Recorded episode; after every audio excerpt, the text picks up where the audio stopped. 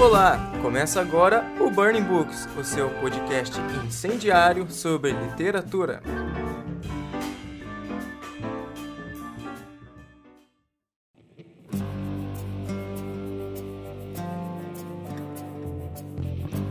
No episódio dessa semana falaremos sobre um dos romances do grande autor português José Saramago, que foi escrito unindo história e ficção, criticando em especial a corrupção humana.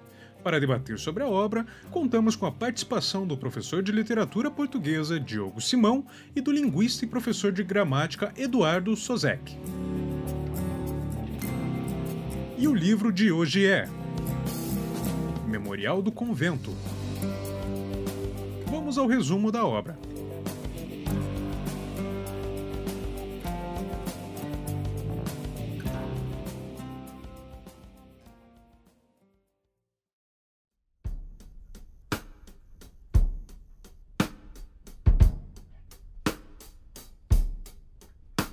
O Memorial do Convento é um romance histórico que se passa ali pelo início do século XVIII, em Portugal, e tem como pano de fundo a construção de um convento gigantesco em Mafra, a mando do rei Dom João V. Então, Saramago usa deste cenário e personagens históricos para contar os bastidores desta construção e de que modo foram as iniciativas do rei para concluir esse monumento em vida. Começamos com o rei preocupado por não ter filhos, mesmo após dois anos de casado, que decide se consultar com os franciscanos de Mafra. O frade que o atendeu lhe diz que ele terá herdeiros, mas, em troca, precisará construir um convento para os padres. O padre já tinha algumas informações de confissões, então sabia que o rei seria pai. Dadas as promessas, o rei Dom João V, muito contente e grato pelo milagre, decide construir esse monastério imenso. Mas é aí que vamos conhecendo os personagens principais da história. Baltazar Sete Sóis é um soldado que perdeu a mão esquerda na guerra e está em Mafra procurando um trabalho, uma ocupação, porém, esta condição lhe atrapalha um pouco a fazer trabalhos manuais. Para não ficar com o coto à mostra, como denomina Saramago, Baltazar usa um gancho no lugar que ficaria a mão esquerda. Para alguns trabalhos, ele usa a ajuda de sua namorada Blimunda, que tem um dom especial – Blimunda consegue olhar através dos corpos e de superfícies enquanto está em jejum. Isso lhe permite ver auras, doenças e vontades. Tem uma pegada de misticismo.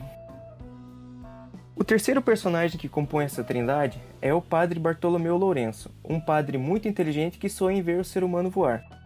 Desta vontade, fez-se uma máquina chamada Passarola, então pediu ajuda de Baltazar e Blimunda para fazer este experimento funcionar. Eles passam bons dias construindo essa engenhoca do padre até terminar. Não satisfeito, o padre decide viajar à Holanda para aprender alquimia, porque acredita que o homem não voaria sem um pouco de magia. O padre viaja e vemos uma evolução do namoro de Baltazar e Blimunda, que vivem juntos e não são casados, situação que era vista como bizarra na época. Enquanto isso, o rei decide aumentar esse monastério mais e mais, a convocar mais gente de outras cidades para construir esta obra e participar de toda esta situação. Então o padre volta e, graças a Blimunda, consegue recolher meio que umas emoções humanas e depositar em esferas de ambar para a passarola voar. Eles alcançam sucesso e voam para Portugal e sobre o convento. Pousam em um monte perto da construção, mas a partir daí tudo começa a dar errado.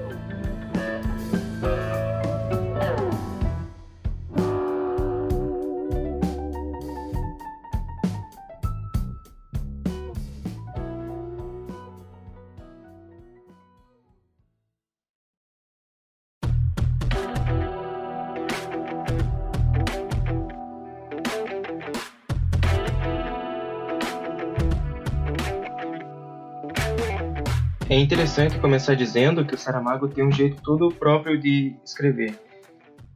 E esse livro mostra é, uma história como se fosse alguém relatando. Então ele não tem é, quase parágrafo, ponto. O Saramago usa bastante vírgula. Então ele usa desse conhecimento bem aprofundado que ele tem de língua portuguesa para poder fazer uma história bacana é, sobre o próprio país que nasceu. E nesse romance histórico a gente vê é, essa figura do Saramago como alguém totalmente crítico ao poder, religião, à norma social da época e todas essas situações é, por meio de simbolismos. Temos a figura de um padre que realmente existiu. O padre Bartolomeu ele era brasileiro, inclusive. Ele é um padre que representa esse conflito ciência religião. Temos o Baltazar Sete Sóis que representa o povo o trabalhador, as, as classes operárias, né, que atendem uma demanda de poder, que precisam trabalhar muito em situação abusiva para sobreviver. É, outra representação que é bacana também de a gente pensar é o relacionamento da Blimunda com o Baltazar, que eles não eram casados, eles eram como se fossem namorados. Isso era uma, um absurdo para a época, porque não era. É, sempre tinha uma intervenção do Estado na vida pessoal dos casais. Geralmente era aquele casamento arranjado, não era? Quase ninguém casava com quem queria. E temos esse autor dando voz aos bastidores de uma grande construção. Acontece muito acidente, muita gente morre, se machuca para que esse convento seja erguido. E é até interessante a gente perceber que essas vozes, essas pessoas que foram responsáveis por construir o convento, que elas tiveram sua passagem ali apagada. Que apesar de todo o esforço, todo o trabalho, quem recebe as homenagens da história é o Dom João V. E esse romance então funciona muito bem como uma crítica é histórica de um momento importante de Brasil e Portugal. E falando em Brasil e Portugal, é, o livro que sempre está presente na, nas listas brasileiras de leitores e de recomendações aqui é do Saramago é o ensaio sobre a cegueira e em Portugal é o Memorial do Convento então dá pra gente perceber que tem muito essa relação né, da, da literatura com a própria história do país.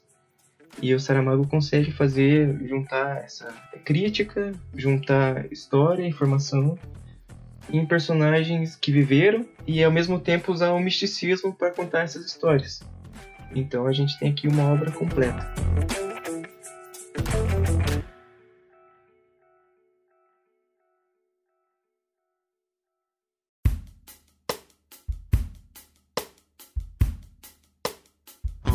Dia 16 de novembro de 1922, embora em seus documentos oficiais contem como sendo no dia 18, em uma família de camponeses em Azinhaga, nascia José de Souza Saramago, segundo filho de José de Souza com Maria da Piedade.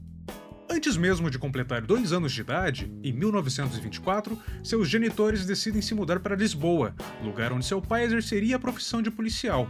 No mesmo ano, seu irmão mais velho, Francisco de Souza, viria a falecer. Devido a dificuldades financeiras enfrentadas pela família, Saramago não pôde terminar seus estudos secundários. Teve então de entrar em uma escola de ensino profissional, onde durante cinco anos de sua vida aprendeu o ofício de serralheiro mecânico e exerceu a profissão por cerca de dois anos após sua formação. Nessa época, seu gosto pela literatura já havia aflorado, e à noite, com grande frequência, passou a frequentar a Biblioteca Pública de Lisboa. Em 1944, casou-se com Hilda Reis, e três anos após o matrimônio, dois acontecimentos marcariam a sua vida: o nascimento de Violante, sua única filha, e a publicação de seu primeiro romance chamado Terra do Pecado. Viria a publicar outra obra apenas em 1966, cerca de 19 anos depois de sua estreia como escritor, quando trocou a prosa pela poesia, lançando a coletânea poética intitulada Poemas Possíveis. Durante sua vida, vários foram os ofícios exercidos por Saramago. Foi só a partir de 1976 que passou a viver exclusivamente de seu trabalho literário, primeiramente como tradutor e depois como escritor, produzindo inúmeras obras, entre elas Memorial do Convento, livro tema desse episódio publicado em 1982, que o colocariam como responsável pelo reconhecimento internacional da prosa em língua portuguesa e lhe renderiam vários prêmios. Em especial, destaque-se o Prêmio Camões, de 1995, e o Nobel de Literatura, de 1998. Em 18 de junho de 2010, aos 87 anos, Saramago foi vítima de leucemia crônica.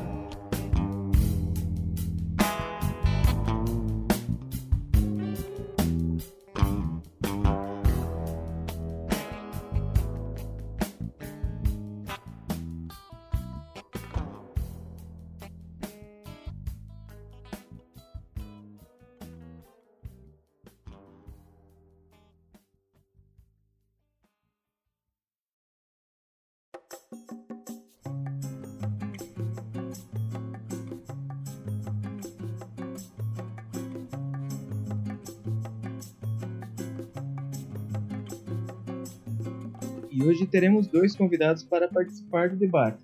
Um é Diogo Simão, que é linguista e professor de gramática, e o outro é Eduardo Sozek, que é professor de literatura portuguesa.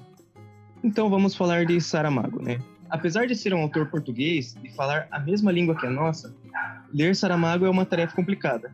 A editora responsável pelos direitos autorais dele aqui no Brasil, que no caso é a Companhia das Letras, ela mantém o acordo ortográfico de Portugal, que é o mesmo acordo de 1990, se eu não me engano aqui. Então, eu começo perguntando: por que temos este estranhismo se é a mesma língua apesar dos regramentos? Uma tradução, entre aspas, estragaria a obra do autor? Você quer começar, Diogo, ou quer que eu comece? Pode ir, pode ir, vai Posso você. Ok. Bom, primeiro que é, eu sou Eduardo, professor de literatura portuguesa, trabalho atualmente na Universidade Estadual do Centro-Oeste, em Guarapuava, Paraná. E sobre a questão da tradução de uma obra, vamos dizer assim, né, uma readequação ortográfica para o Brasil. Né? Por que, que é, houve essa manutenção da mesma linguagem? Bom, isso primeiro vem do próprio autor, do próprio Saramago. O próprio Saramago pede que as suas obras sejam é, em países lusófonos, como é o nosso caso, nós falamos a língua portuguesa, é, seja haja uma leitura dessa obra, uma escrita, manutenção da, da, mesma, do mesmo, da mesma ortografia. Bom, é, eu não vejo tanto um estranhamento na questão mesmo da escrita em si.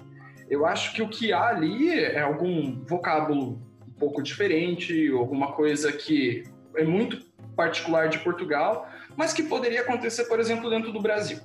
Ah, então, nós temos, vamos dizer que um autor do Sul queira registrar, é, no Rio Grande do Sul, uma, um vocábulo do, da região Sul, pode haver um estranhamento se esse livro for lido no Norte ou no Nordeste. Isso é, é, natural. E, ao mesmo tempo, pode acontecer ao contrário. Em Minas Gerais, vamos dizer, um autor escreva isso, e no Sul, ao ser lido, ou no Nordeste mesmo, pode haver um estranhamento da, da questão da linguagem. Mas isso não é tanto o complicado.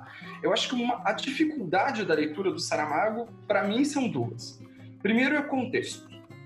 Nós não temos tanto informação da história portuguesa e o Saramago trabalha muito com história muito com informações históricas. Então, é um tipo de livro que, se a gente quer ler um pouco mais a fundo, às vezes a gente tem que parar a leitura e pesquisar o que, que é que está acontecendo ali. É, às vezes, é, também nós nos confundimos informação histórica com informação ficcional. Claro, estamos dentro de uma obra ficcional, mas é, muito das, das, informações que ali estão são de fato históricas, são de fato factuais, vamos dizer assim. A outra questão, eu acho do, do Saramago em si, né, da, da, disso, é a questão como ele elaborou no seu estilo de diálogos. Então a gente sabe que ele não usa a forma convencional para é, elencar o, o discurso direto. Então, normalmente a gente colocaria dois pontos, é, entre aspas, o, o diálogo, né, a, a, o discurso direto de, uma, de, um auto, de uma personagem, perdão, de uma personagem, e ele não faz isso, né? Quer dizer, vírgula, letra maiúscula, ali você tem o início de um, de um discurso. Vírgula, é, disse ele, por exemplo.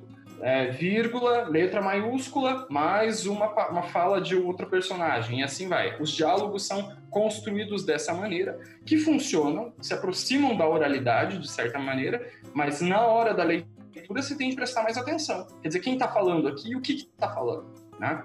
Então, é, eu acho que é uma, uma escrita, de certa maneira, um estilo que exige certa atenção do leitor que às vezes a gente não está acostumado. Né? É não é uma coisa dada, né? é uma coisa posta de graça. Né? Você tem que cobrar ali o que, que é, entender o que está acontecendo para com mais atenção, vamos dizer assim. Eu acho que um pouco dessa dificuldade vem dele é, fazer essa escrita e usar bastante vírgula e usar pouco ponto final e quase não usar parágrafo também. Tijolões, blocos, né, de, é, e que, que, também isso é, é, um estilo de escrita, né, um bloco que às vezes um parágrafo vai páginas, três, quatro páginas, e por isso ali você não tem quase que um respiro, uma parada, né? Uhum. Você tem que realmente estar muito atento ao que está acontecendo.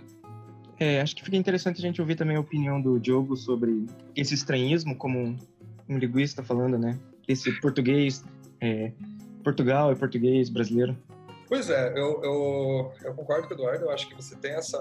Eu acho que boa parte da. Uma, uma, uma dificuldade que você tem nesse tipo de leitura é essa construção é, em bloco, né? Essa construção de frases longas, né? Então, normal, normalmente é difícil das pessoas lerem, né? Frases muito longas, porque você tem que manter essa é, é, vamos dizer assim, você tem que manter uma memória né, do que está acontecendo no começo da frase, para você conseguindo ir acompanhando o que, que ela vai dizendo no final, e essa memória ela vai, vai ficando. A gente, a gente não aguenta, né? A gente chega uma hora que você começa a ficar perdido naquilo que está acontecendo, então tem uma linguagem que é, o, a gente chama de caudalosa, né? Tem um povo que chama de centopeica, tem uma, são frases longuíssimas, e eu acho que tem um negócio interessante, eu estava até, inclusive, comentando uh, antes com o Eduardo, né? Você tem no, no, no, no texto do Saramago, principalmente, pelo menos nesse, né, a gente está falando desse, é uma, uma, uma, mescla aí de um discurso que, além de histórico, é metafórico, né? Você tem muita metáfora acontecendo ali dentro e tem certas alturas, que nem a gente estava tava falando, mas tem uma, uma cena que ele vai comparando é, a linhagem né, do rei com a linhagem de Cristo, com a própria construção da, do, do, memorial. Quer dizer, ele faz tudo isso uma, uma coisa só, assim, ele emenda tudo, né? Então você tá, de repente está numa linhagem real de filhos, né? De, repente você está numa linhagem espiritual Cristo, daí de repente está construindo uma coluna de igreja. Isso tudo numa frase só. Então, para você, para se você ler meio desavisado isso, chega uma hora que você fala, meu Deus, o que está acontecendo? O cara estava falando do, do, do, do rei, estava querendo fazer filho, agora de repente ele está falando da construção de uma igreja, a frase nem terminou ainda, o que está rolando aí? E, e isso acaba, eu acho que isso, mas isso é exatamente o que o Eduardo falou. Um escritor brasileiro consegue fazer esse tipo de coisa facilmente. Você pega um cara como Guimarães Rosa, por exemplo,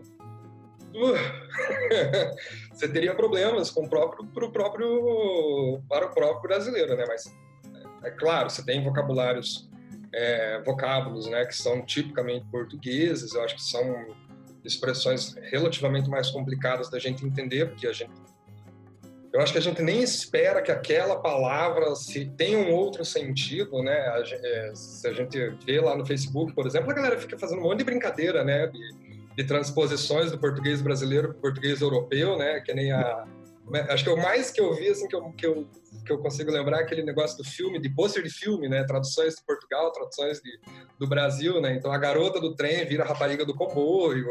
Então você tem, uma, você tem uma, um certo uso de vocábulo aí que acho que a gente, eu, eu tenho, eu pelo menos, né? É, é, você passa desapercebido. Você olha, você lê aquele vocabulário, você meio que passa desapercebido por ele. Você não se toca de primeira que aquilo pode não ser a palavra que você está achando que é. Você lê. E aí, de, de repente, você poderia, se você presta um pouco de atenção, talvez esse vocabulário, essa palavra que não seja isso. Né? Se você vai ter uma leitura mais atenta. Eu, eu não sei até que pontos comprometeria assim, uma leitura dessa obra eu acho que pode dificultar, mas nesse sentido, né? Eu não, não acho que seria uma coisa assim, meu Deus, a pessoa não vai entender o livro se ela não souber que aquela palavra ali em Portugal eles falam de um outro sentido, porque a, a, a gente tem essa vizinhança, né, de sentidos que estão acontecendo dentro da própria da própria obra que você vai entendendo pelo contexto, né? Você fala, tá, beleza, conta isso aqui. E vai indo. Eu acho que as construções metafóricas são complicadas, que tem um negócio que o Saramago faz nesse livro, eu imagino que ele faça nos outros, no Ricardo Reis, se não me engano, ele faz. Muito tempo que eu li, então estou aqui chutando, que é inserção crítica. Né? Além de tudo, ele faz isso, ele se mete na obra. Então, ele não está só contando a história, ele está tá contando e dando pitaco. Ele está falando, e não pitaco da história só apenas, ele está dando pitaco da própria escrita.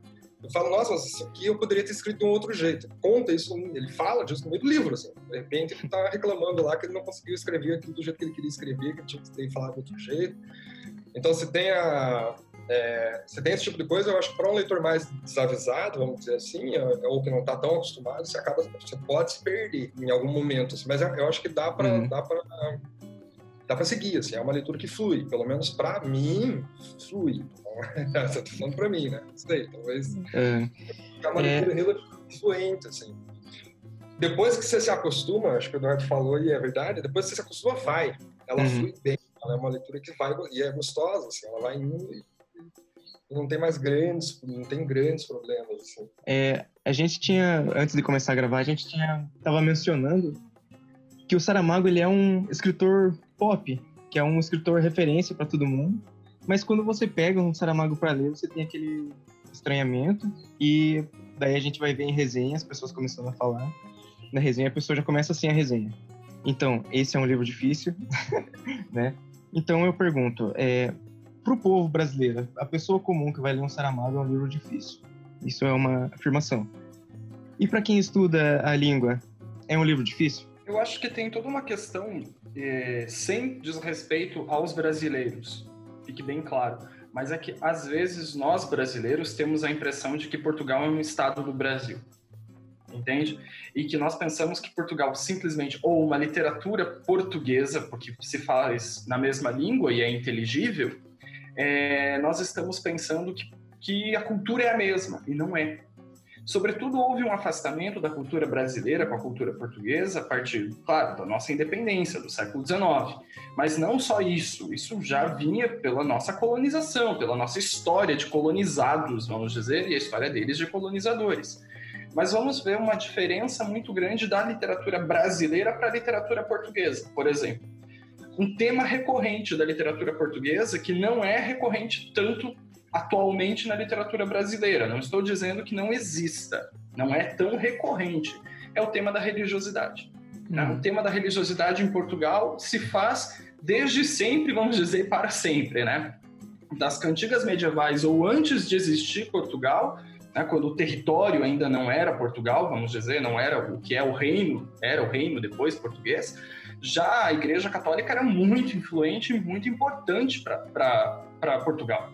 Tanto que a cultura portuguesa se faz muito com a religiosidade portuguesa. A afirmação da, da cultura portuguesa é religiosa, é religiosa católica. E ainda que alguém diga, é, ah, mas o Saramago é um ateu. Sim, mas a obra dele depende dessa religiosidade ainda. Ah, nós temos isso muito claro em todas as obras dele, menções, às vezes com mais larga escala, outras com menos, à religiosidade. Então, ao que a gente não, às vezes não entende é que a cultura de Portugal é uma cultura diferente da nossa. Embora falemos uma língua muito parecida e com as suas particularidades, o Diogo, é, como linguista, sabe muito mais do que eu nesse, nesse sentido, é, citando inclusive exemplos mais, vamos dizer assim, da, onde você vê a coloquialidade da língua, tá? é, não é só uma questão linguística, é uma questão cultural que está na, na obra, é, está hoje em Portugal, não é um país é, estado do Brasil, vamos dizer assim, e assim como nós não somos um estado de Portugal, temos a nossa, vamos dizer assim, a nossa fraternidade, a nossa irmandade, temos as nossas questões muito próximas, tá? mas é diferente de um mundo, por exemplo, que vou citar aqui de Antônio Vieira, de Padre Antônio Vieira, jesuíta. Ali, quando o jesuíta Antônio Vieira veio para o Brasil, Brasil naquela época era Portugal. Então, quer dizer, a gente, não era no sentido territorial, é, né, mas era um território ultramarino que se dizia e as suas instituições são portuguesas. Hoje até a forma de governança de Portugal é diferente da nossa, né? É uma república, mas é uma república, é um semi-parlamentarismo, toda uma história cultural que eles tiveram, por exemplo, eles não tiveram uma, uma ditadura militar, nós tivemos, eles tiveram uma ditadura fascista, de cunho fascista de 40 anos, nós não tivemos. É, então, tudo isso influi na cultura desse país e essa religiosidade muito forte do povo. Né? Tanto é que, por exemplo, em Portugal, e eu cito um exemplo, não é comum florescer, como no Brasil, os movimentos neopentecostais. Né? Essas, essas igrejas neopentecostais não florescem em Portugal, pelo menos até agora. Existem, mas são minorias porque a religiosidade portuguesa ainda é muito forte no país. E mesmo quem não se define católico tem algo com a religiosidade. As festas, o calendário, né, as paradas de, por exemplo, temos que pensar que agora é, é, lá é um verão, então, por exemplo, claro, em tempos de pandemia é um pouco diferente, mas a festa de Santo Antônio e São João em junho, né, no mês de junho, quando está acontecendo um verão lá, é uma festa muito forte parecida com o nosso Réveillon aqui, que é um período que as pessoas estão entrando em férias, então seria ali o nosso dezembro, vamos dizer. Enquanto que o Natal, para eles, é um, é um período de muito frio. Tem a questão climática e, tem, e existe a questão social. Né? Então, são é uma cultura diferente da nossa mesmo, né? embora falemos uma língua parecida. Saramago tem uma pesquisa muito extensa, né? Ele conhece muito, muito, um negócio absurdo. O quanto de coisa ele joga pra gente ali que, na é. verdade, é. você tem que saber da história de Portugal, senão você não pega aquilo ali, você não tem um é. nome. É, lugar. os personagens que ele, ele usa são personagens que existiram, né? Alguns são, alguns são, alguns são. E isso é interessante, né? Para você, uhum. se você sabe quem, quem existiu e quem não existiu, você tem uma leitura completamente diferente daquilo, né? Porque se você não entende uhum. que aquilo é um personagem real, mas ao mesmo tempo você tem personagens que são construídos ficcionalmente ali, né? Você não, uhum. você perdeu uma parte da obra que é uma parte relativamente importante. Por exemplo, o, acho que Bartolomeu, se eu não me engano, é um personagem real. O E era brasileiro, inclusive. É, então você tem muita coisa que é, é difícil de pegar por causa disso. Assim, eu, tem coisas que eu fui lendo ali que eu falei, meu Deus, isso aqui. É. Principalmente com relação a lugares e com relação a festas e a, a, que nem a. Aquela. A, como é que fala? É, tem um nome para isso, mas esqueci. Não é, não é passeata. Como é que é o nome daquilo? É... Romaria? É, mas tem um outro nome para isso. Tem outro nome, né? Procissão é a palavra. Ah, se, eu, se eu lembrei certo, é procissão. Mas aquilo é bem português mesmo, né? Aquele tipo de coisa uhum. é, é lusitano, né? Vamos dizer assim, bem português Portugal mesmo. Tem, a, tem uma pergunta que, que foi feita, né? Que foi aquela pergunta do que mudou, né? Entre Brasil e Portugal nesses últimos ah, que, 200, quase 300 anos, né? Mudou tudo. é, a gente entrou de tudo. Se a gente for parar para pensar, né, a construção da identidade do Brasil, ela foi acontecendo de uma maneira muito distinta, né? Um, um, um, cenário brasileiro que permitiu um cara como, grande Sertão, como Guimarães Rosa escrever um Grande Sertão Veredas não, não acontece em Portugal. Em Portugal você vai ter outras coisas, né? Outras outros elementos. Você tinha comentado, né, Eduardo, ele falou até da coisa do do, do, Portugal tem essa questão com a tradição, né? Portugal tem mesmo uma questão com a tradição muito forte, tanto que do, do próprio Memorial do Convento você vai ter. Ele, não li muita coisa de autores portugueses, mas boa parte das pessoas que eu li, ou em algum momento, por exemplo, alguém vai acabar falando de grandes navegações, por exemplo. Eles gostam de falar disso. Isso é, uma, isso é meio que um, um tópico para eles. Vamos falar do passado, né? A época gloriosa, né? a época de ouro, a época, enfim. Você pode dizer melhor que eu sobre isso, mas existe mesmo um retorno, né? Uma, uma lembrança do passado, uma coisa do. Sim. Eu, eu, diria que, por exemplo, assim, nas eleições isso ficou muito, muito patente. Por exemplo, se você pega um debate político no Brasil, um debate político do Brasil é a história do Renato Russo, né? É o que vamos ser, o país do futuro. É um futuro que a gente nunca sabe quando vem, mas o que seremos, né? Portugal é sempre o que fomos. então, é, é, muito interessante. O, o, século XIX, por exemplo, vai ter uma outra pegada, nem tanto com as navegações, mas com o Portugal medieval, o Portugal da Idade Média, o Portugal, é, esse Portugal histórico construído de uma maneira, inclusive, mais, acredite, né, com todas as vênias e com todos os aspas possíveis, mais democrático do que França, menos feudal, com mais participação popular. Isso é muito importante para os liberais do século XIX, por exemplo, autores como Garrett, né, o Mida Garrett, ou Alexandre Herculano, por exemplo. Né? O próprio Camilo tem um pouco isso também. É, Camilo Castelo Branco. Então, tem muito isso, mas eu acho interessante, se alguém quiser se aprofundar nesse, nesse estudo, existe um texto do professor Eduardo Lourenço, é, está num, num livro chamado Labirinto da Saudade, porque saudade também é uma palavra muito portuguesa, muito da língua portuguesa, para traduzir isso é muito complicado, inclusive, né? Em que ele faz uma espécie de. É, são vários artigos, não são bem artigos, são ensaios, na verdade, e um deles que se chama Da Literatura como Interpretação de Portugal, de Almeida Garrett a, Garrett a Fernando Pessoa. E se a gente quiser estender, a gente podia estender desde as cantigas medievais, ou desde o, a demanda do, do grau, né, da, das novelas de cavalaria, até para além do Pessoa, até Saramago, até Lídia Jorge, que está produzindo ainda hoje, Walter Ugumãe, que está produzindo ainda hoje, Lobo Antunes, e aí vai, né? Dessa, dessa literatura que, ou Sofia de Mello Breiner, que faleceu não faz tanto tempo assim. Então, tudo isso faz com que é, essas míticas portuguesas reapareçam, que são próprias da cultura dele eles. Se no Brasil nós temos a cultura do jagunço, por exemplo, né? Isso vai estar é, engracilhando em algumas coisas, eu acho que muito mais no Guimarães Rosa, né? É... nós vamos ter também a cultura em Portugal, essa cultura muito rural, que é diferente da cultura dos mareantes, daqueles que vivem próximo ao mar. Né?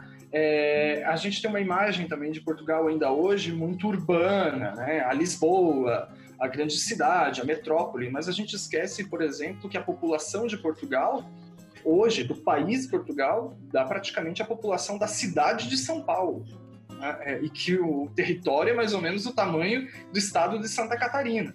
Né? Falando assim, muito por alto, obviamente.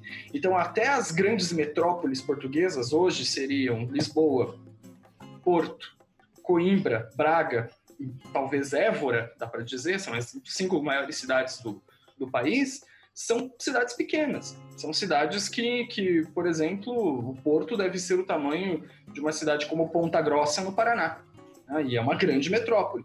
Há muita gente vivendo em lugares, em aldeiotas, né? com às vezes 40 pessoas, 60 pessoas, pessoas muito idosas que lá vivem, que fazem ainda da sua vida, tiram seu sustento da vida, sobretudo no norte e no nordeste português, quer dizer, na região de Douro Minho e na região dos Trás-os-Montes, que eles chamam, é, há muita gente vivendo da, da agricultura é, familiar, da agricultura de subsistência, não de grandes latifúndios, não de grandes. Então, são culturas muito diferentes, né? Ou numa zona pesqueira, como é Nazaré, como é o próprio sul mesmo, o Algarve, uma zona pesqueira, e hoje o turismo, né? O turismo é o boom português, é, né, é, é se descobriu a Lisboa, a, a, a, menina Lisboa, como os portugueses gostam de chamar, e se tornou essa coisa do, do turismo, sobretudo no verão. Um país muito ensolarado, é um país muito quente para os nossos padrões, é, digo, para os padrões europeus, né? É, os padrões europeus é um país de, onde faz muito calor. O frio de Portugal é um frio relativamente o sul do Brasil. Né? Não há um frio, talvez como o da Rússia ou mesmo da Inglaterra. Né? É um outro estilo de. Então, é um país muito ensolarado. Tudo isso vem dessa cultura. Né? E eu diria mais: não é só a cultura portuguesa, a cultura da Península Ibérica. Né? Então, quer dizer, Portugal e Espanha, que vem também de uma cultura muito antiga, muito anterior, que inclusive teve forte influência árabe no lugar muita influência árabe. São 700 anos de dominação árabe no lugar, de cultura muçulmana, de cultura também muito muito elevada, uma questão artística, da azulejaria, de tudo aquilo que eles têm como cultural, é, tributários disso. Então, alguns europeus, franceses, sobretudo, e alguns ingleses, por exemplo, quando visitavam Portugal, o Lord Byron, por exemplo, quando visitou Portugal, achava um horror, achava aquilo a mais, é, é, dentro das concepções dele, a mais bárbara das, dos os lugares mais bárbaros de Portugal, de, da Europa, é, os, mais, os lugares mais árabes dentro da Europa, né, vamos dizer assim. E há um outro texto também, um, um romance do, do Essa de Queiroz, do século XIX, se chama A Cidade e as Serras, em que o narrador é, é, o José Fernandes, mas o amigo dele, né, quando cruza os Pirineus, quer dizer, vindo de França e chega, quer dizer, a Península Ibérica, a Espanha, diz a, a barbárie, né? Chegamos à barbárie. É, é, porque o bom é a civilização, o bom é França, o bom então, é uma crítica do essa de Queiroz a, essa, vamos dizer assim, um pouco nós dizemos no Brasil como aquela síndrome do vira-lata, né? Então, é um pouco isso também da crítica que, que Portugal tem com França, com Inglaterra, com os grandes países, que, né, os mais ricos da Europa, né? é tido como um dos primos pobres, vamos dizer assim, junto com Itália, Grécia, Espanha, enfim. Agora, o, a gente fala disso, mas é importante é lembrar que Saramago está falando disso, mas ele não está ele recupera esses elementos, mas ele consegue ser irônico. Ele é um cara que sabe é, usar aquilo ali para fazer. Uma, ele sabe criticar o que, o que ele está falando. Ele não é, não está simplesmente fazendo. Meu Deus, como era bom naquela época. ele, ele, ele, ele sabe fazer uma crítica, né? Ele tá pegando e falando, olha, tinha muita coisa ruim acontecendo, tinha... Enfim, isso aí não era esse mar de rosas todo que as pessoas falam que é e, e tudo mais. Tem uma dose de ironia ali, né? Ele não, não é meramente Muito. uma produção histórica, a, a, é, né? Como é que fala? É saudade, né? Que saudade daquela... Não é, não é isso também. Não é uma exaltação do passado Isso. Não é uma exaltação do passado. Alguns do século XIX vão ter mais essa exaltação do passado, mas mesmo assim há resvalos. Você pega isso do Alexandre Herculano dizendo, olha, mas isso aqui é típico dessa época da barbaridade, né, da, da Idade Média. É, o próprio Garrett tem isso também, mas o Saramago isso é mais evidente, quer dizer, a ironia da posta, quer dizer, olha o passado que nós tivemos, sangrento, inquisitorial, absolutista, é, de uma linhagem real onde as mulheres não tinham que vestem aquelas mulheres. Mesmo a rainha, com todo o poder, né, que a rainha vem da Áustria, casa, mostra essa união, inclusive, de reinos, né, quer dizer, a rainha não casa com quem ela quer, Dona Mariana Josefa casa com Dom João, porque é rei de Portugal. O rei não casa com quem ele quer, mas quem tem mais liberdades ali, claro, é o rei. Né? Então, dizer, a mulher não tem muita, é, muita escolha naquilo tudo. Então, mostra todo esse passado complicado, difícil, é, não como uma exaltação, mas mostra, inclusive, a própria construção do, do convento. Né? É, é, muito simples dizer que foi Dom João V que erigiu um convento e que é algo esmagador realmente. O convento existe em Mafra, uma cidade na, na Grande Lisboa, né? não está na cidade de Lisboa, está na metropolitana de Lisboa. E assim, é muito fácil se dizer? Ah, Dom João V erigiu o convento, construiu o convento. Não foi ele. Foram pedreiros, foram pessoas que, do povo que construíram. E aí essas personagens ficcionais Baltazar, Limunda, que estão envolvidos direta ou indiretamente na construção de Mafra, do convento Palácio da Mafra. Tanto que quando você começa a comparar as relações que eles vão, que ele vai estabelecendo, né, o, o, essas, principalmente essas relações que a gente está tá até comentando com o Eduardo, né, como ele cria uma certa relação de duplos, né? Você vai, vai tendo essa relação de, entre o rei e a rainha, entre o, é, o Baltazar e a, e a Blimunda. Então ele vai criando entre o convento e a passarola, você vai tendo várias várias relações duplicadas ali, né? É, que não é para ser entendido como uma dualidade pura e simplesmente dual, né? Não é isso que ele está falando, mas ele cria uma espécie de cultura de, de, de duplos ali. Ele vai fundindo elas, ele vai complicando elas, né? Mas se você for olhar, por exemplo, na relação entre o rei e a rainha e na relação entre o Baltazar e a, e a e a Blimunda, nossa, tem uma dificuldade de falar o nome dela. Entre a relação do Baltazar e da Blimunda, você vai vendo que são relações que ele estabelece de maneiras diferentes. É muito mais burocrático a relação entre o rei e a rainha, por exemplo, ali no capítulo 1, quando você vê a concepção do, do, do, da prole, né? É quase como se fosse, meu Deus, aquilo ali é que só faltou carimbar e autenticar em cartório para dar certo, né? Porque tem toda uma burocracia, tem toda uma maneira, e ainda assim, no final, ainda cai percevejo em cima da mulher, né? Os caras jogam percevejo, ah, agora ela vai dormir, vai ser uns percevejos que vai ficar em cima dela. Então, quer dizer, até aí ele ainda tira um sarro, né? Todo esse esforço aí, você ainda... Tadinha. Mas, mas mostra também uma relação de, de casamento que não é uma relação é, amorosa. Não é Sim. é uma relação burguesa de casamento, quer dizer, daquele da, da escolha, da vida privada, né, que é o, a, a, o sentido da burguesia para o casamento, ou da vida privada, da vida individual, liberal, no sentido liberal, preza muito por essa individualidade, ter o seu quarto. Né? Embora ela tenha o seu quarto, mas vejam, eles não coabitam juntos no mesmo quarto, né? E toda a corte sabe, né? Diz assim o início, cito aqui o início, abro aspas, Dom João, quinto de nome na tabela real, irá esta noite ao quarto de sua mulher, Dona Maria Ana Josefa, que chegou há mais de dois anos da Áustria para dar infantes à coroa portuguesa e até hoje ainda não emprenhou. Ponto, fecha aspas. É, a rainha chegou para dar infantes, para dar príncipes, para dar continuidade, para dar linhagem, para dar filhos ao rei. E não mais que isso. Tá? A vida dela, o narrador deixa isso muito claro. E toda a corte sabe que vai acontecer esse encontro, porque é preciso se saber se o filho que a rainha gerar, ou as filhas que ela gerará, depois haverá um filho também, Dom José, que vai ser o, o herdeiro, não é? Se esses filhos são de fato legítimos, são de fato da, da, da, da, linhagem, porque para a nobreza, para a aristocracia absolutista que estava, sobretudo nesse momento, a, a linhagem é fundamental. Quer dizer, não existe é, outra maneira senão a linhagem, né? A, de sangue, ter sangue. Ali, oh. Ainda mais, eu acho que, só para concluir, tem mais uma questão mesmo com Dom João V, porque isso é uma questão histórica, passa um pouco ali no, ao largo do, do, do romance, mas é, é, realmente uma questão histórica. Dom João V teve muitas amantes. Né? Como a maior parte dos reis portugueses, a maior parte dos reis teve muitos, muitas, muitas amantes.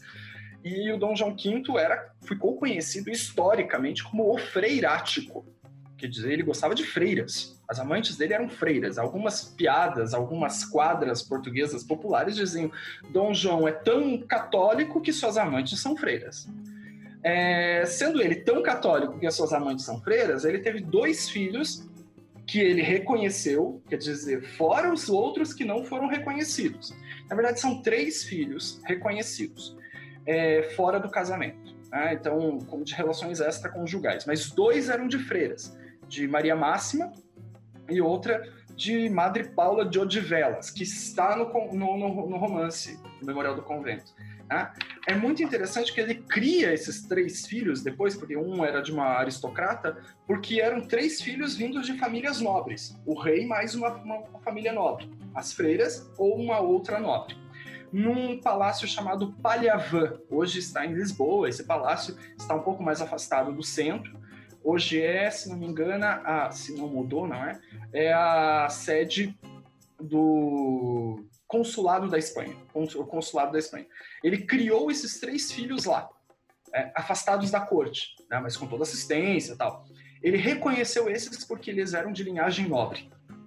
Os outros não foram reconhecidos, provavelmente, né? E esses três filhos vão exercer cargos religiosos, inclusive.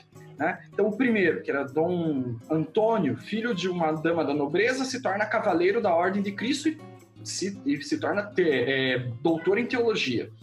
O outro é Dom Gaspar, que é filho de Madalena Máxima, eu falei Maria Máxima, mas Madalena Máxima, torna-se primaz de Braga, primaz de Espanhas, bispo de Espanha, de Braga, que é a primeira diocese das Espanhas, por isso é um título honorífico e, e, e que ele rendia muita.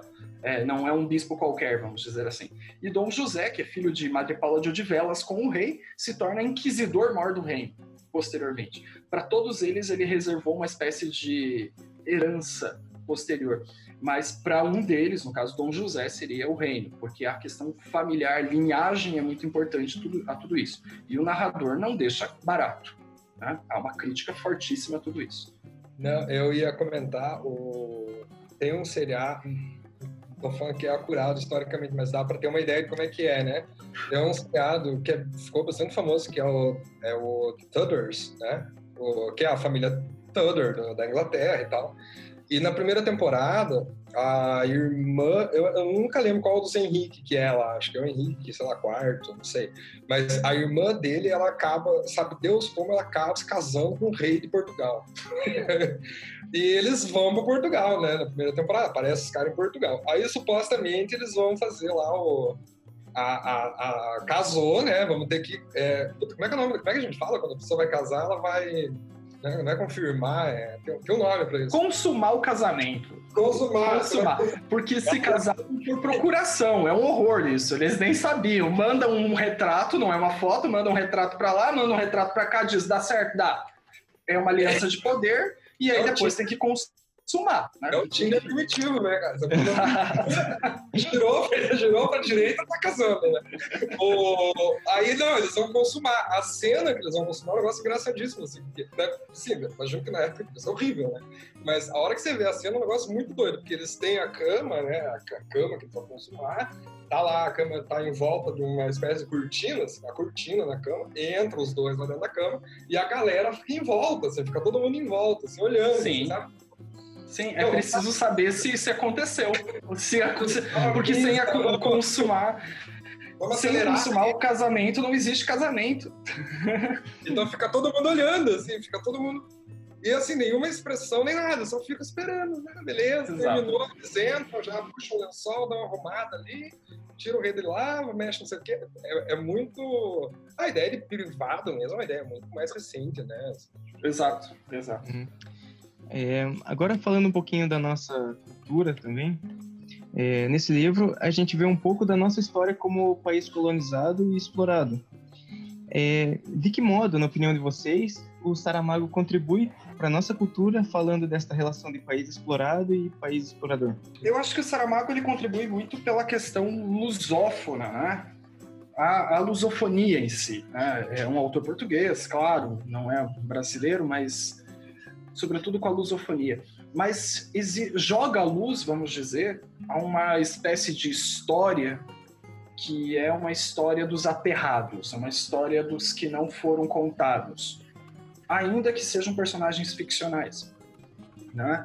É, há uma dita parte do, do, livro, por exemplo, deste livro, que, que trata dizendo que o rei, quando vai lançar a pedra fundamental do, do convento, mil, isso se dá em 1717, né? quer dizer, o convento tem mais de 300 anos atualmente, é, o rei tem de ser o último a tocar a pedra, para dizer que foi ele que construiu, ele lançou, e depois os outros que vão construir. Na verdade, ele não vai trabalhar na obra, é isso, né? Mas quando todo mundo disser, ah, foi Dom João V que mandou construir, ou foi Dom João V que construiu.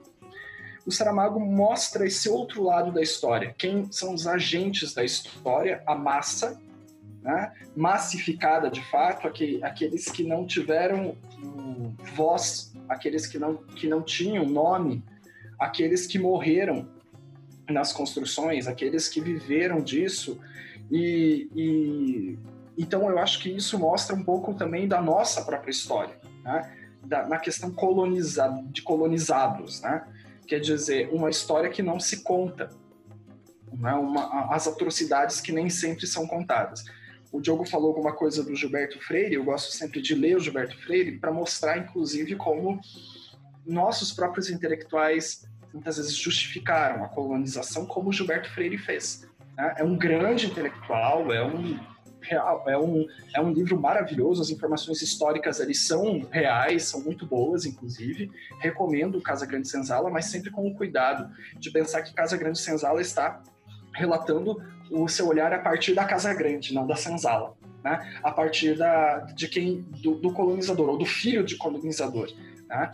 E quer dizer mostra esse outro lado da história que nem sempre, eh, eh, por exemplo, Gilberto Freire ele mostra dizendo, ah, houve uma espécie de miscigenação muito tranquila, né? é, é quase que dizendo que o português não conseguiu manter né, as suas genitálias dentro das calças. E por isso, ah, ok, foi maravilhoso, né? Todo mundo é, teve grandes orgasmos e, teve, e gerou uma, um povo lindo, que é o povo brasileiro. É, isso não mostra, por exemplo, uma violência que está por trás de tudo isso de quanto o senhor forçava, de quanto é, as obrigações dos seus escravos, né, ou da, da, da, própria dos indígenas mesmo, com esse, com esse colonizador. Então é isso que, que eu acho que mostra esse lado, sobretudo, não só do, do brasileiro, mas o lado é, daqueles que são calados na história, que são a massa, que não ganham grandes túmulos, que não ganham grandes eh, monumentos, que não deixam seu nome escrito na pedra mas que são eles, na verdade, os responsáveis, os grandes responsáveis pela, pela construção histórica. Saramago é um marxista, né? então ele pensa também essa história por esse lado de uma classe, de classes sociais, isso é, é evidente, né? é a forma de ele pensar. Essa visão de que as coisas aconteceram sem é, ah, aconteceram, né? A gente esquece que, melhor, a gente não, né? Mas a gente tem uma série de, de, pessoas que pensam o Brasil, por exemplo, que acabam esquecendo convenientemente de que você teve escravo, por exemplo. Então o Brasil ele foi se desenvolvendo graças a quem? quem foi que fez esse Brasil? O que aconteceu para esse Brasil virar esse Brasil que é? E, e isso no livro aparece de uma forma muito contundente na relação de trabalho né? A gente está até falando ali dos dualismos, né? Um desses dualismos que aparecem é esse dualismo de tipos de trabalhos, né? E o trabalho para levantar esse memorial aí é diferente do que vai acontecer para construir a passarola, por exemplo. São coisas diferentes. E o Saramago ele vai usar isso aí para descer lenha né? nessa relação do trabalho explorado, né? dessa exploração do trabalho. É, vocês acham que o livro funcionaria se o Saramago não colocasse essas facetas do povo como personagens principais, se em vez dele falasse sobre Baltazar, sobre Blimunda, ele falasse só, talvez, de uma visão do rei? Eu acho que daí seria uma outra obra. Né? É, seria possível, vamos dizer assim, seria possível é, o, uma, um olhar crítico pelo olhar do rei. né, ou da corte, vamos dizer assim. Porque a crítica ali não é só ao rei, é uma crítica muito forte a muitas coisas. Né? As, relações, claro, ao rei absolutista, às ordens religiosas em Portugal. Tá? É, nós temos de lembrar que esse convento, isso é muito importante, né? por isso que eu falo de uma questão cultural mesmo em Portugal, esse convento ele é franciscano. É, uma das primeiras cenas que aparece é por que, que ele vai ser construído. Então, o rei não consegue ter filhos. Né? Vamos lá. O rei não consegue ter filhos, aparece um frade e diz: Olha, há uma forma de, de, do senhor ter um filho. E, e essa forma é o senhor prometer construir um convento. Um convento franciscano porque para outra ordem religiosa não servia. Quer dizer, claro, é, nessa construção ali já há uma crítica.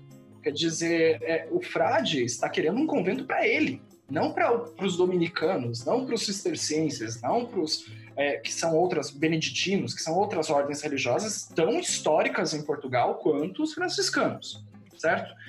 É, vamos lembrar que esse convento, entretanto, não é de, uns, de alguns franciscanos em si, mas de uma outra leva de franciscanos, que eram os franciscanos da Arrábida, né, dos, o, o, a Rábida é uma serra próxima a Lisboa, existe uma praia, inclusive, tá, uma serra do mar, assim vamos dizer, e onde os franciscanos viveram, um movimento arrábido do século XVI começou ali a viver, né, de uma vida de extrema pobreza e de extrema é, austeridade. Então, viviam com pouquíssimas coisas, o convento, o espaço não era deles, eram espaços cavados na rocha, era uma espécie de eremitérios, eremitérios é, de alguns frades, né?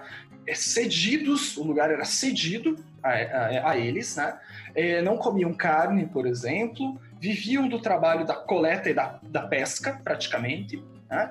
trabalhavam nisso. E aí você tem no século que 18 o mesmo movimento que criticava, vamos dizer assim, o luxo dos conventos, esse clero é, da corte, esse clero cerca, cercando o rei para obter favores, né? Esse, esse, esses núcleos vão se, vão se relaxando de novo. Quer dizer, o frade vai lá e pede para construir um convento, um convento luxuosíssimo, enorme, esmagador, né? a última vez que eu vi alguma informação sobre isso é que ele deve ter em média, mais ou menos o tamanho do palácio convento mais a basílica que está no meio, tá? deve ter o tamanho de quase 15 estádios de futebol. Tamanho, é realmente esmagador. É uma, é, tem que você ter essa ideia, né? Quem quiser, coloque no Google e veja as imagens.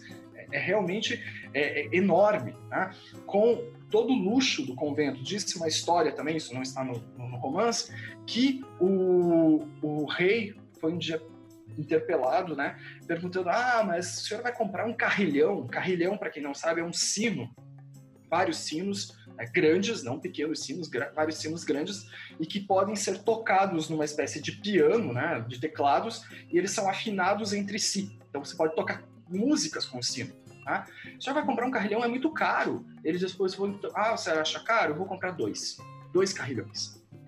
É, o dinheiro que vinha. É, o Dom João V é visto também como um grande perdulário, né? alguém que constrói grandes coisas para mostrar que ele construiu.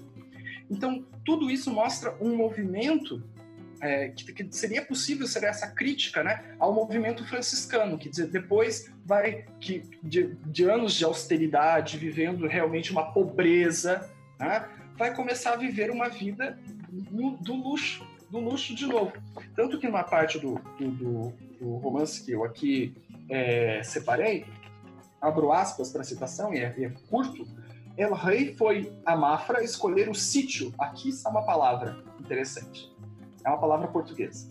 Sítio em Portugal é lugar. É ao contrário de nós, que vamos dizer é uma chácara, né? Não, é, é o sítio é o lugar. O sítio onde há de se levantar o convento. Ficará neste alto Aqui chamam da vela, o alto da vela. Daqui se vê o mar, correm águas abundantes e dulcíssimas para o futuro pomar e horta. Tá? Porque o convento normalmente era também em algum lugar próximo às fontes, para ficar mais fácil mesmo de, de acesso tal. Que não hão de os franciscanos de cá ser de menos que os cistercienses de Alcobaça. em, primeiros, em primores perdão, de cultivo. A São Francisco de Assis lhe bastaria um ermo, um lugar, um, né, um lugar afastado. Mas esse era santo e está morto. Oremos. Fecho aspas. O que, que tem nisso tudo? O mosteiro de Alcobaça era extremamente conhecido para a cultura portuguesa. O mosteiro de Alcobaça é onde atualmente estão enterrados Pedro e Inês, né, os reis da Idade Média, e era um, era um, um, é um mosteiro dos cistercienses, era um mosteiro cisterciense de uma ordem extremamente rica. Quer dizer, os franciscanos eles querem se igualar aos cistercienses nisso tudo. Né, para se ter um grande pomar, um lugar muito bom. O, o, o mosteiro de Alcobaça, na cidade de Alcobaça, é, é, é luxuosíssimo também. É, ao mesmo tempo, você tem ali as informações, essas informações históricas culturais, isso muito próprio da cultura portuguesa. É como se nós no Brasil citássemos Rio de Janeiro, São Paulo, enfim. Né? É, ali também a, a gente encontra uma palavrinha que é muito portuguesa, sítio, né? com um sentido diferente do nosso. E ali ainda há essa crítica aos franciscanos. Porque para São Francisco, o fundador, o italiano fundador de Assis, é, o pobrezinho, bastava não, precisava um convento, bastava um lugar aberto, ermo, vazio, um deserto praticamente. Mas esse é santo está morto, na, na, na, fala do narrador. Oremos, né? Esse oremos, claro, quase parece uma hashtag de, de, de internet, né? É, oremos porque mostra exatamente essa ironia do narrador, né? Rezemos. Ou não, né? ou não rezemos para isso. É, então, toda essa crítica que é feita a vários elementos né? e, claro, reforçada por essas personagens ficcionais que são do povo. Né? É, de pessoas normalmente fora de lugar. Pessoas que não se adequam às normas. Você pode ver. A Blimunda é uma mulher que não se adequa às normas. Dá para fazer uma relação muito forte com a rainha, Dona Mariana Josefa, a personagem da rainha, que foi histórica, ali é ficcionalizada, né? com a Blimunda, a personagem ficcional. Você pode fazer muitas relações com o frade, que é ficcional ali dentro, mas também com aquele padre é, Bartolomeu, que é histórico. É um homem fora do lugar, é um homem da ciência, é um homem que pensa e por isso também recebe perseguições. Então, seria uma outra obra, mas é, dentro da sagacidade talvez funcionar. Né? Eu digo que, assim, a gente não tem como saber, a gente trabalha com o texto escrito, com aquilo que está. Né? É, imagino que, que essa é a obra no que nos foi legada. Eu acho que seria isso aí também. Eu não duvido que o Saramago não, que, ele não fosse conseguir fazer alguma coisa, né? Mas é o que ele fez. ele fez é o que ele fez, né? E assim, se, é, a, a, uma, um livro teria que ser um livro completamente diferente se a gente fosse parar para pensar, porque é isso que você falou, é, isso que o Eduardo falou é verdade, né? A, a, trinca dos três personagens ali, a, a Limundo, Baltazar e Bertoldo, é uma trinca essencial para aquilo ali funcionar, né? Eles são...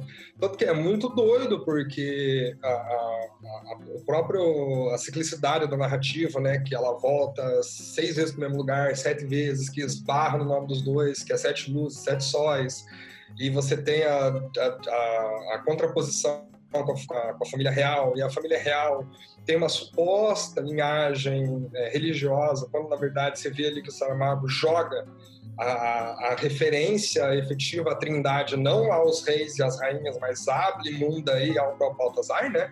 E ao Bartolomeu. Então, quer dizer, você tem uma construção ali que depende daqueles três para funcionar. A estrutura da narrativa depende daquilo ali. Se esses três caras, se essas três pessoas não aparecem, se você não tem a Blimunda fazendo o que ela faz, se você não tem o, o, o Baltazar fazendo o que ele faz. Você não tem aquilo, você não tem Memorial do Convento do jeito que ele está. Poderia ter uma outra obra, né? Você poderia ter um outro livro, uma outra narrativa. Eu acho que poderia ser tão boa quanto. Falando um, um pouquinho de religião e ciência, né? É, vocês acreditam que o Saramago ele toma lados ao tratar a ciência, ou no caso a tecnologia ali que o padre está inventando, como algo extraordinário e a religião como meio que uma vilã dessa ciência, que é, a gente pode ter o exemplo bem claro que é bem claro que foi a Inquisição, né? Então vocês acreditam que o Saramago toma esses lados? Assim, o Saramago é, volto a dizer, um marxista, né? É, eu acho que muitas dessas coisas, até da discussão de ciência e religião, são até superáveis. Né? Acho que, que existem diferenças disso. Um, mas ele realmente faz uma crítica forte ali a, a, a essa, a, essas religi a essa institucionalização de religião, vamos dizer, que é, reforça os poderes do rei. Quer dizer, no absolutismo, no mundo que ele está criando ali dentro, né, quer dizer, onde o romance está circunscrito, não existe uma separação, como nós estamos acostumados com o século XIX, a partir do século XIX, sobretudo, de Estado e igreja. Estado e igrejas. Né? É, veja que no Brasil essa separação se dá na República, em 1889. Em Portugal, a república deles é mais tardia que a nossa, em 1910, essa separação. Mesmo os liberais, que em 1834, no movimento de expulsão das ordens religiosas, ex, eh, religiosas e esvaziamento dos conventos, mosteiros, hospícios, tudo que as ordens religiosas cuidavam para a época, não deixaram de ter o clero ou a Igreja Católica como, como religião oficial do Estado. Só a República deixou de ter. Tá? Então é um mundo em que a religião e o Estado, poder, os poderes estão né, um, intimamente ligados.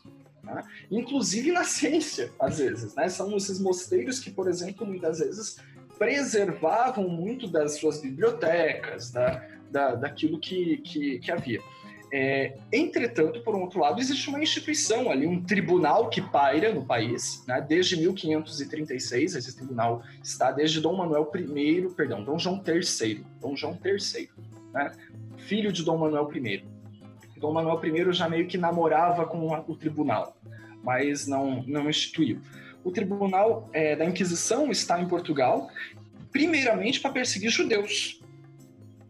a primeira coisa e depois vai perseguindo outras coisas que vão, vão aparecendo. Quer dizer, as tais bruxarias, e por isso a Blimunda né, é vista como alguém que tem poderes de ver por dentro uma pessoa, então por isso, é, é, veja que ela não adquiriu o poder, ela veio com esse poder. Então, quer dizer, talvez até uma crítica é, indireta, aí sou eu fazendo a interpretação, mostrando que, que muitas vezes a igreja perseguiu aqueles que não não que adquiriram coisas, mas que eram da sua natureza. É, né? Talvez a homossexualidade, talvez. Estou fazendo uma, uma interpretação muito ampla disso. Né? É, mas a, a, religiosidade do povo português ela está extremamente entranhada até hoje. É uma religiosidade muito. E é uma religiosidade muito diferente. É uma religiosidade muito sincrética. É uma religiosidade católica que se mescla com a religiosidade, por exemplo, dos povos pagãos é uma religiosidade católica que se mescla com os árabes, né, com os ritos árabes, com as formas árabes, com os judeus até perseguidos. Então é um estilo de religiosidade muito diferente. Ali, talvez, o que há é essa crítica muito forte às instituições. A instituição católica perseguidora, né, persecutória, que está em todos os lados. O, o padre tem de fugir, porque a Inquisição quer pegá-lo, né? Então, é, é, com, todo, com seus braços, né, perseguindo e, e, e, querendo saber as intimidades de cada um. O pro, grande problema da Inquisição, por exemplo, é que não dava aos seus aos acusados a saber o que, do que estavam sendo acusados. Quer dizer, não há, não há defesa possível. Não, não se dava aos acusados saber quem, quem, quem estava denunciando-os, porque só há processo. Porque alguém denunciou. Quem denunciou? O porquê denunciou? Né? Então, tudo isso é, é, é, são os grandes problemas do, do, do, do, tribunal. E ali é o momento forte da Inquisição. Né? A rainha deixa de ir a um alto da fé, porque ela não está bem, não, não, não quer ir, né? na verdade, diz que alega a morte do seu irmão, da Áustria. Né? É, mas tudo isso é, é, faz parte desse espetáculo público da morte né, e das perseguições que se faziam da, das diversas maneiras. E sim, Saramago, como um marxista, tende a ver toda essa, essa ideia de, de religião como uma opressão colocada sobre uma, uma classe, sobre um povo, e dali não, né, é, é, é enquanto estiverem oprimidos, não haverá progresso, vamos dizer assim. Mas tem um momento em que ele fala é, que eu acho que é bem na procissão lá do Corpo de Deus, que ele tem... Christi é, que ele termina falando, começando a rezar, ele, ele fala a primeira parte do Pai Nosso ali, nós e ele que não estáis, né? Para nós que não estáis. Então, tem uma, uma ironia forte ali, eu acho legal de ver isso, e é, é interessante, porque ele desloca o, eu vou falar divino, né? Mas não é propriamente um divino, mas ele desloca esse espiritual, ele tira da onde é, que supostamente seria a realeza, né? Ele até fala que o rei vai sonhar com, a, com aquela, aquela hierarquia que vai chegar, já tá tudo bem, mas ele desloca isso porque, porque supostamente que o Eduardo mesmo falou ali, né? Você tem a, a Blimunda, ela vê, né? Ela tem um... Existe um místico ali, né? Acontecendo naqueles três personagens, é um deslocamento mesmo pro povo, né? Pro que seria o povo, né? Então, quando você pega até a própria própria configuração dos personagens ali, que eles formam a trindade, né? Eles formam uma espécie de trindade. Você tem o Baltazar, porque o Baltazar é um rei mago. Você tem o... É meu Deus, agora me fugiu, mas é Bartolomeu, né? Que é Bartolomeu. Um dos, é um dos avós. Então você tem ali, quer dizer, a, a, a construção do, daquela trinca é uma construção que é uma construção muito mais religiosa, vamos dizer assim, do que a própria construção da realeza, né? Porque os nomes são nomes que ele tira do ideário religioso, do, do, da, da, iconografia cristã. E é. além disso, por exemplo, você pensa que por, é, o próprio é, a própria Blimunda não é casada. Ele, ela e Baltazar hum. não vivem mari, eles vivem maritalmente, mas eles não vivem segundo as normas do catolicismo, da instituição, do matrimônio, do é, pelo contrário. Quer dizer, então tudo, tudo isso. E aí o que, que adianta, né? A rainha vive com o rei as normas do catolicismo, no matrimônio sacro, católico, instituição, tal. Mas com, qual que é a relação melhor? Então, até nisso está a crítica, né? Qual que tem, a, quem tem a melhor relação? Baltazar é Blimunda, óbvio. Né? Enquanto que Dom João é, V e a Dona Mariana Josefa é uma relação horrível. É, então, é, aproveitar essa última pergunta para ver o que vocês é, tiram desse livro e qual é a mensagem principal que o Saramago passa para cada um de vocês. É um livro, para mim, eu acho fascinante, mas aí volto a dizer, é um, é um lado meu também, é um gosto pessoal meu. Eu tenho um lado muito voltado para a história. Né? Eu gosto muito dessas informações históricas que o livro traz. Né? Você sabe que o Saramago ele de fato pesquisava para escrever, né? O Evangelho segundo Jesus Cristo ele foi aos, aos evangelhos, aos quatro evangelhos canônicos, é, aos evangelhos ditos apócrifos. Ele foi às outras fontes. Na o ano da morte de Ricardo Reis, que é um outro romance muito interessante também, sugiro a leitura ele foi, é, pegou uma agenda velha e foi olhando os jornais da época e escrevendo o que, que, que, acontecia ali. Né? No dia, vamos dizer assim, 16 de julho de 1928. O que, que aconteceu nesse dia 16 de julho de 1928? E ele foi anotando o que os jornais traziam. E isso vai aparecendo no romance, depois que ele vai construindo. Não é diferente com o Memorial do Convento. Claro, não havia jornais, já havia uma imprensa, mas não tão, né, não era o boom dos jornais, vamos dizer, como foi o século XIX, século XX. Então, o José Saramago vai aos arquivos e vai pesquisar coisas dos arquivos, informações históricas nesses arquivos. Então, tudo isso me fascina muito. Eu gosto muito dessa coisa da pesquisa, de você parar a leitura, às vezes, e volto a dizer isso, é uma coisa muito minha, parar a leitura para descobrir o que, que é, o que, que aconteceu, se aquilo é real, se aquilo é só uma invenção ficcional mesmo, que você está, afinal de contas, dentro de, de, pensando num, né, perante um livro ficcional, propriamente dito. E eu acho que, assim, se eu fosse resumir a grande mensagem do Memorial do Convento, para mim, é toda essa crítica que ele vai fazendo a várias, né, disparando, como diz, uma farpas a várias é, as, aos vários lados da história. As ordens religiosas, ao rei, à rainha, a forma de vida das mulheres, né, como eram tratadas, a forma de vida dos, dos pobres, a, a, sorte dos pobres, né, o, o que que os pobres, o que que aos pobres é dado. E então tudo isso para mim faz, é, eu acho uma obra memorável de fato, porque é, é, é, tão complexo, é tão grande, é, tanta, é tantos mundos que vão se indicando ali, que eu fico realmente é, fascinado com isso.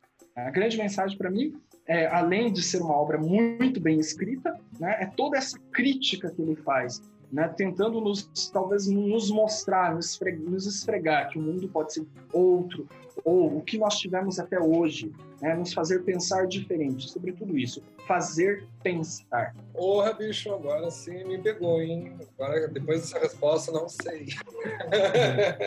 Você não quis dar a resposta antes. É. Eu acho que, pois é, vamos encerrar aí, né? Acabou. Eu, não, eu, eu, comentei com o Eduardo, né? Eu tava falando com o Eduardo, falei, meu Deus, vamos ter que ler. Eu, eu tenho um pouco a familiaridade com a obra do, com o Saramago. Eu li pouca coisa dele. Eu li o Ano da Morte de Ricardo Reis na época da graduação, eu tinha lido Jovem Science da Cegueira, mas eu tinha, faz muito tempo, eu tinha muito pouco contato. Eu tenho pouco contato com romance histórico. Eu já sou, como é que dá para dizer isso? Eu já sou aquela pessoa que gosta de, de eu sou quase, não vou falar formalista, porque não é, porque não é formalista no sentido de teoria literária, né? O formalista eu gosto de olhar para dentro do que está acontecendo dentro da obra, né? Eu tenho menos essa coisa de ir atrás do que está acontecendo e mais do vamos ver se esse trambolho faz sentido, né? Então, eu gosto dessa coisa de, de, de, de, narrativa que você vai criando essas camadas. Eu gosto de narrativa com camada, mas quando é coerente, né? Então, quando você começa a perceber que você tem essa construção mais é, super bem elaborada, e no caso do Memorial do Convento, esse negócio é bem elaborado, né? Então, você percebe que você tem uma camada, que você tem uma construção de uma metáfora, que está acontecendo, é uma analogia, que o cara consegue pegar determinados personagens, você compara com outros personagens, aquilo bate, a história funciona, e aquilo vai ganhando outra, vai ganhando um outro significado, né? Que a gente estava comentando, por exemplo, ah, então você vai, vamos ler. Como é que você lê isso aí? Sei lá, uma possibilidade, né? Ah, você tem dupla. Aí você chega no que o Eduardo estava falando, é barroco, tem uma, semelhança. Pô, mas o que quer dizer isso? Bom, Memorial do Convento é uma, uma, uma, obra barroca, ok? Então ele tá dialogando com isso. Aí você já começa a puxar coisa, né? E eu gosto quando os caras conseguem fazer isso de uma maneira legal. que você fica, você quer investigar, né? Você quer, você quer descobrir o que, que é.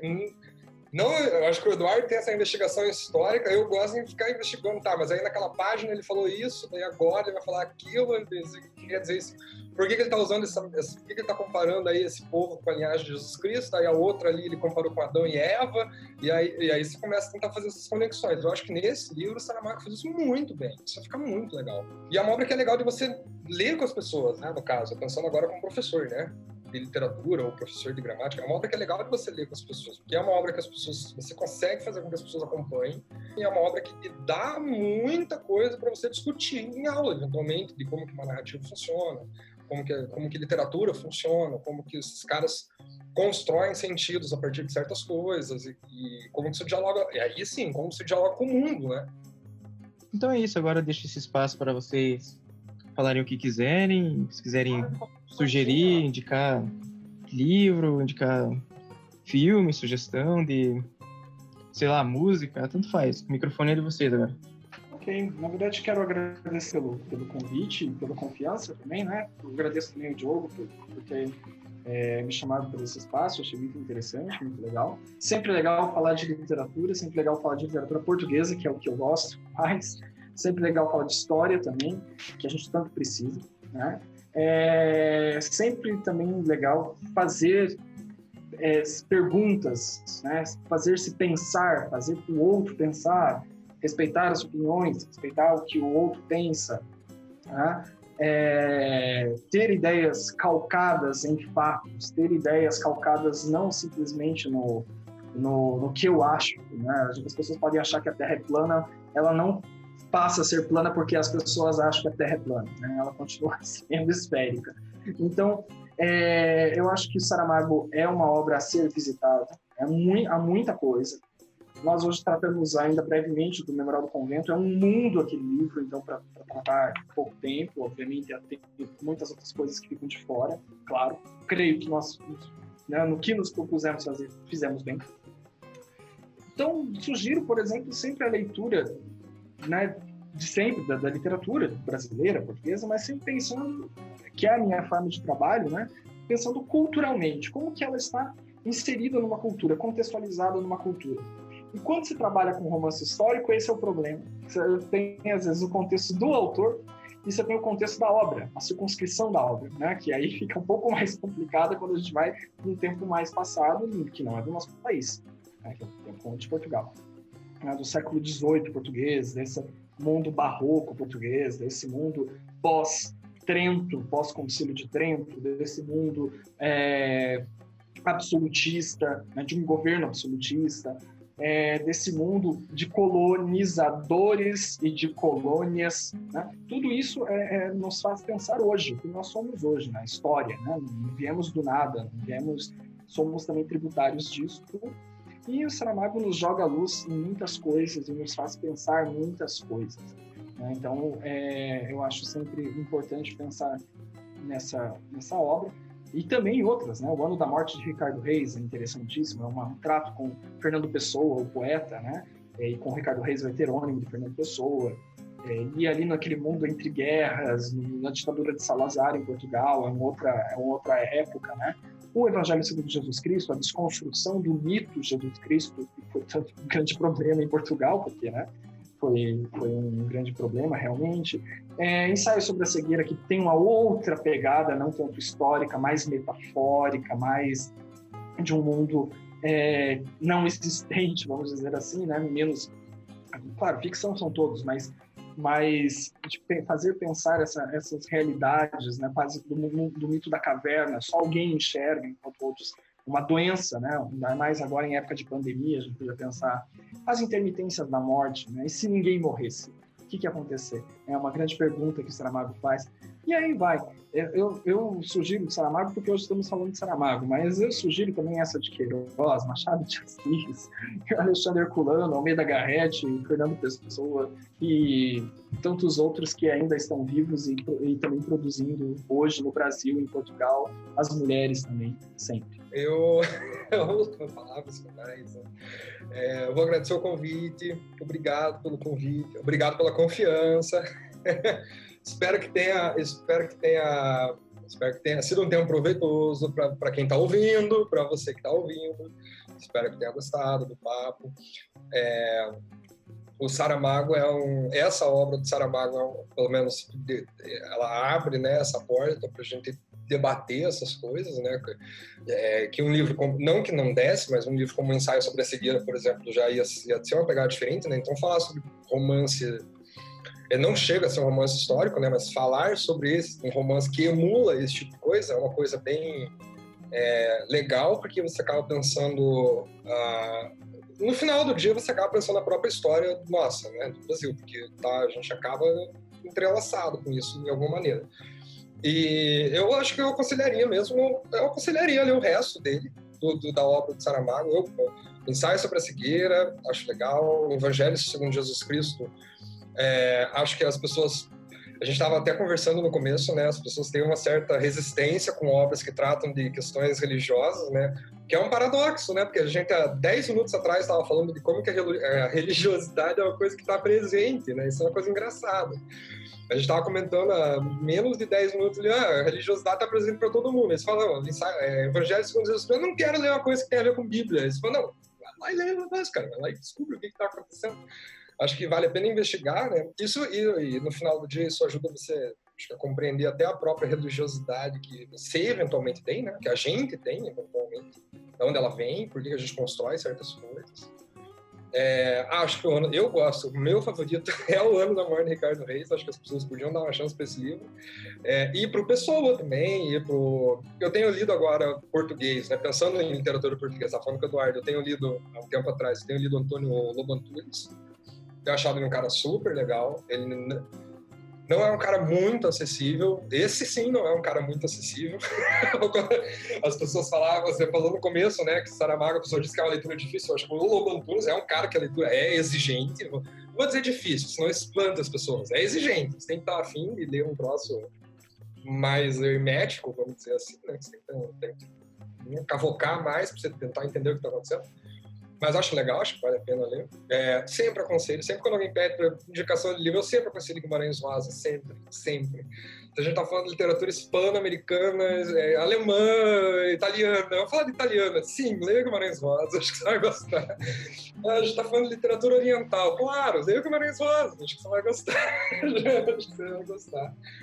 E acho que é interessante, acho que, acho que é isso, acho que o Gilberto Freire, acho que é legal de ler. Esses livros que o Eduardo mencionou, acho que são livros interessantes de ler. São sempre, sempre, e sempre tomando cuidado, como ele mesmo disse, né? O cuidado de você sempre localizar da onde esse cara está falando, com quem ele está falando, para que ele está falando aquilo, da onde vem essa reflexão que ele está fazendo, porque principalmente hoje em dia, né? Você pega um cara que escreveu um século atrás, você tem que olhar para isso e tentar entender que, que, que reflexão que ele está fazendo. E mas acho que é isso. Acho que, acho que só, por enquanto só. Já é coisa para ler, né? Já é bastante coisa para ler.